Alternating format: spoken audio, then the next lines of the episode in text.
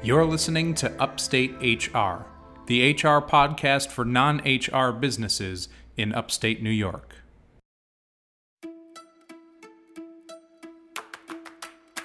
Today we share H R tips for small businesses looking to stay on top of state and federal requirements. It's hard to keep up with changes to labor laws, especially as a small business. So today we're going to focus on common issues like labor law posters and tax forms, what should be on your H R checklist, and why you shouldn't wait to bring in an H R consultant for your office updates. Stay tuned.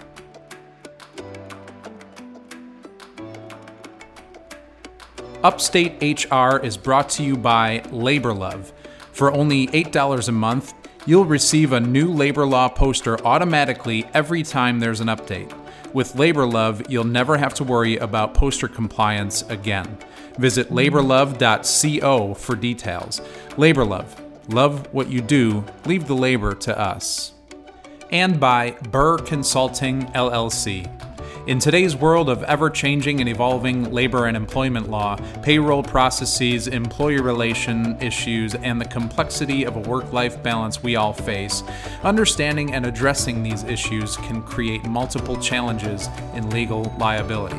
Burr Consulting offers you affordable human resources consulting for both profit and not-for-profit organizations. Visit burr consulting l l c dot com today. Strategically aligning H R as a partner for the success of your business. Now let's get started.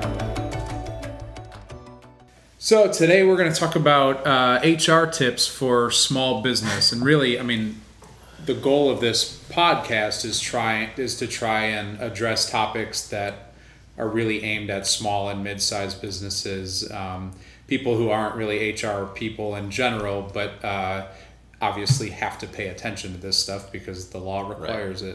it. Um, what are some of the things as you're going around that, that you see small businesses doing that um, is sort of a, a repeat offense, you know, the things that they, um, you're always looking for? Yeah. So I, so I mean, I think that uh, just to kind of start the conversation, laws around labor and employment laws that affect small, medium-sized, large businesses continue to change, and they continue to grow in complexity. And it's hard for small businesses to keep up with these changes and understand down to the finite detail what they need to follow, what they don't. So again, if you have any questions, you know, specific to your organization or organizations you know of, always ask for help. Don't ever assume you have the answer. Don't ever assume Uh, the first thing you see in Google is the right answer, because it might not be. It might not. It might be outdated by four or five years, and that's where you could get in trouble.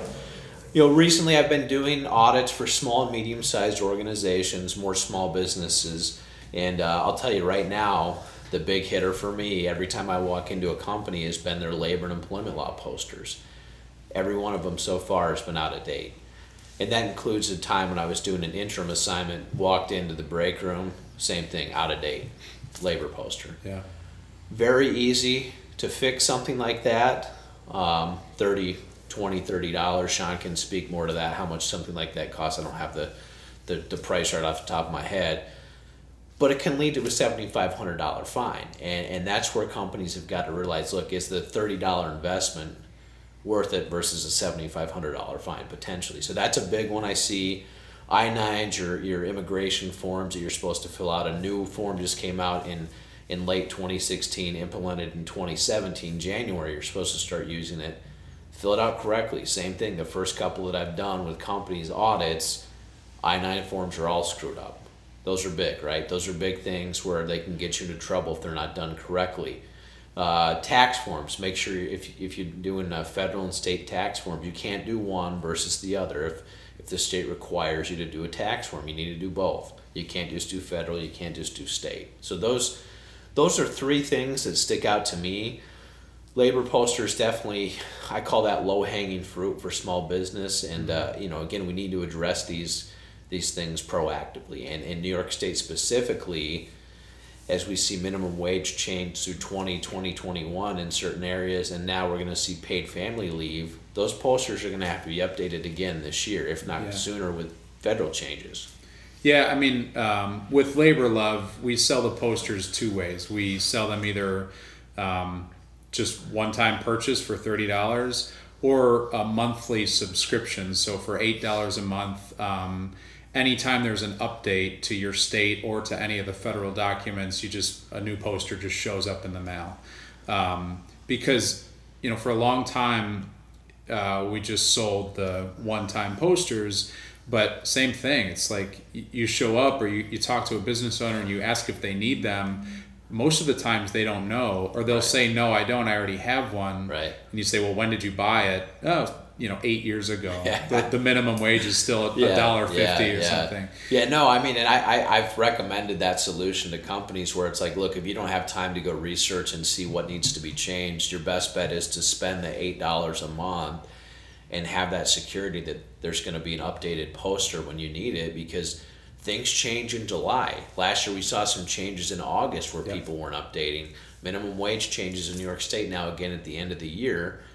It's going to have to be updated again. And like you said, I mean, some of the posters were four or five year old, four, four or five years old, where it's like, look, this is great that you've got one up, yeah. but it makes no difference to a Department of Labor person that sees that you're you don't have the right poster up. Right. So, and you know, make no mistake. I mean, you can get these documents for free. Um, and, and we tell that to people all right. the time. You can go to your Department of Labor website, um, or you can go to the, is it the county clerk's office technically that, that I think so. Yeah. Yeah. And, um, and, and get them for yourself. So, you know, all the individual documents, but again, it's just a pain, and right. it's something that, you know, for a small business owner, it's tough to keep track of all the yeah. of all the updates. Yeah, and I mean, the other thing, it's not just a labor and employment poster. There's workers' comp stuff that needs to be yeah. posted near that. There's potentially short-term disability, state-specific uh, requirements as well. You know, E A P might be one that you, you post out there as well if you have an employee assistance program. So it's not, again, labor and employment law posters with state and federal guidelines are one one portion of that, but there's other things that are supposed to be posted along with that that companies either don't know they're supposed to post, or they put it in a file and just forgot about it, and yeah. it's not been updated in two, three years. So those things are areas that you've got to kind of worry about when you're when you're looking at things, making sure that uh, all this stuff is, is uh, legally uh, defensible. So yeah, it's documentation in general, right? That's right. Where you see, like, it's tough to keep track of, um, and uh, so you're a consultant. You go in with meet with small and medium-sized businesses, um, and you were saying before we started recording here, you, you kind of have a checklist that you right. work from, and might suggest that um, small businesses ha- have their own or work with a consultant like yourself. Right. Um, yeah. What what's on that checklist typically? Yeah, so I mean, so I look at it. The checklist I have now would be like an H R audit checklist, which I go in and audit and tell you, you know, maybe areas you need to look at and and, and change. But I would recommend to companies, which it kind of can be tweaked to this, is almost like a pre pre hire orientation checklist for a small or medium sized business. What what legal forms do you need, right, if you're starting a business? What what labor posters do you need? Do you need a workers' comp poster up? I nine form. Do you have the right I nine form for people you're going to hire to make sure they're legal, um, you know, legally able to work in the this uh, the state or in the country? Uh, federal and state uh, in, income tax forms, direct deposit forms. Uh, in New York State specifically, you have to hand out a wage and hour form to someone and have them sign off that this is their hourly rate when they start, or if their rate get, gets changed or bumped or decreased, whatever it might be. Offer letter. Do you have a canned offer letter template? Things like that you need to have on file as well. So so those are just a few uh, high-level things I would recommend. You know, if you've got a handbook, do you have people sign off on that? You know, how are you doing training? Are you signing off on harassment training, OSHA training? Things that affect your business, that if, if something happens, you need to have documentation showing that you've done this stuff. Yeah. So, um, yeah, I mean, there's not always a, a simple transition when you're when you're deciding to hire employees, but um, I hear it all the time from people who own their own business, and they, they start to grow a little bit, and they get to the point where they they think, you know, maybe maybe it's time to hire somebody. Um, That's the good. That's a really good time to, to get in touch right. with somebody like yourself, or a company um, so that you get everything in place. Right. right? It's that's the transitional phase right there. Yeah, and I mean, I've worked with a small business where she was a single employee that is growing um, in you know in the Ithaca, New York area, and she she looked for this this option right here is what do I need to do to bring on my first employee, which is great. I want to see businesses grow. I want to see them do it legally. Yeah. Right. And uh, I put together this information for her to make sure she was doing it. Basically, a checklist like this: here's what you need, here's the forms you need. Can you find all this stuff on the internet? Absolutely, if you know where to look. Right. I mean, all this stuff's free, right? You don't need me to do it or or anyone else. But you want someone that knows what forms are up to date, what you should be doing. That's when you bring in someone like me, or or you maybe a you know an H R person that can help you out to make sure you are using the correct information and not a form from nineteen ninety-six that's outdated and is yeah. inaccurate. So now, so that first step is when you're when you're hiring somebody new, um, and it might be different state by state. But uh, what's the next step? Is it is it is there more documentation or more legal requirements if you have, say, ten employees, or is it really up to fifty or so where you start to get into like Um, you know, other healthcare requirements and things like that? Um, each law varies by how many employees is covered, you know, like the age discrimination, uh, F L S A is fifteen or twenty employees. So it just depends on on the federal and state guidelines. So that's where it gets into a little bit of a cloudy area. I can't give you a, a yes or no on fifty because literally every every law varies. Totally, so yeah. yeah. Okay. It gets a little complex at times. Yeah. Have you ever have you ever met with a small business that's been around for years and and then uh, they they finally decide to bring in a consultant? I mean, what what does that look like when you've got to like really clean up uh, a mess? Yeah, I mean, definitely. I mean, I've I've met with businesses that have been around since the the sixties, seventies. I've met with businesses that have been around that long where I I thought there was some some potential legal issues and they said we're not going to pay you to do it.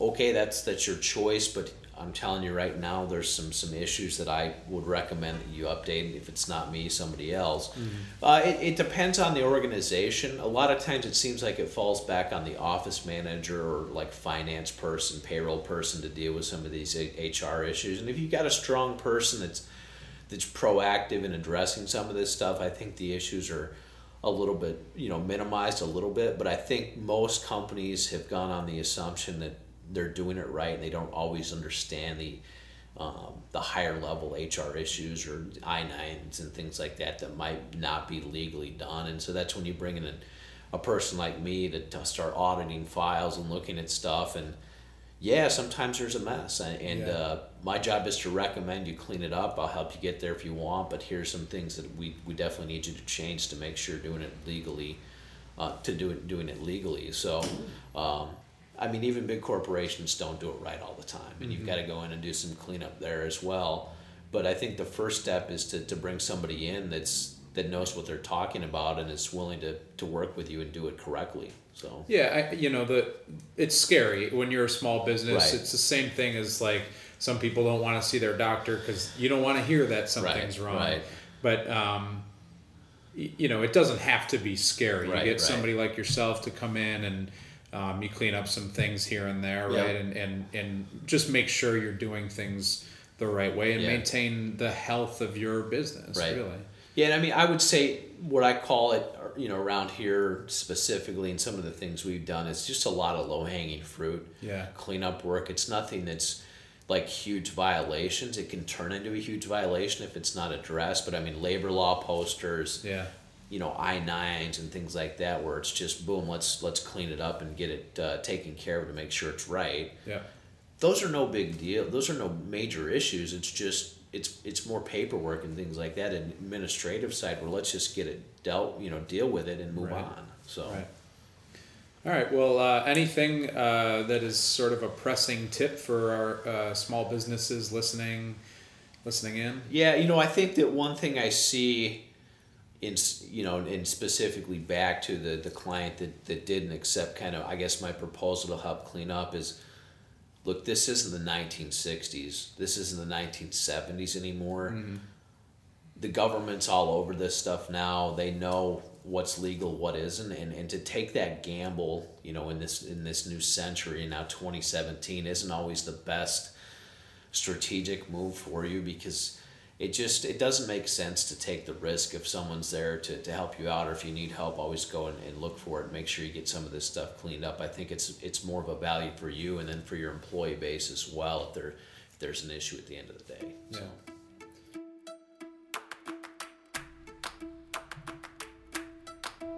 Well, that's all we have for this episode. Thank you for listening.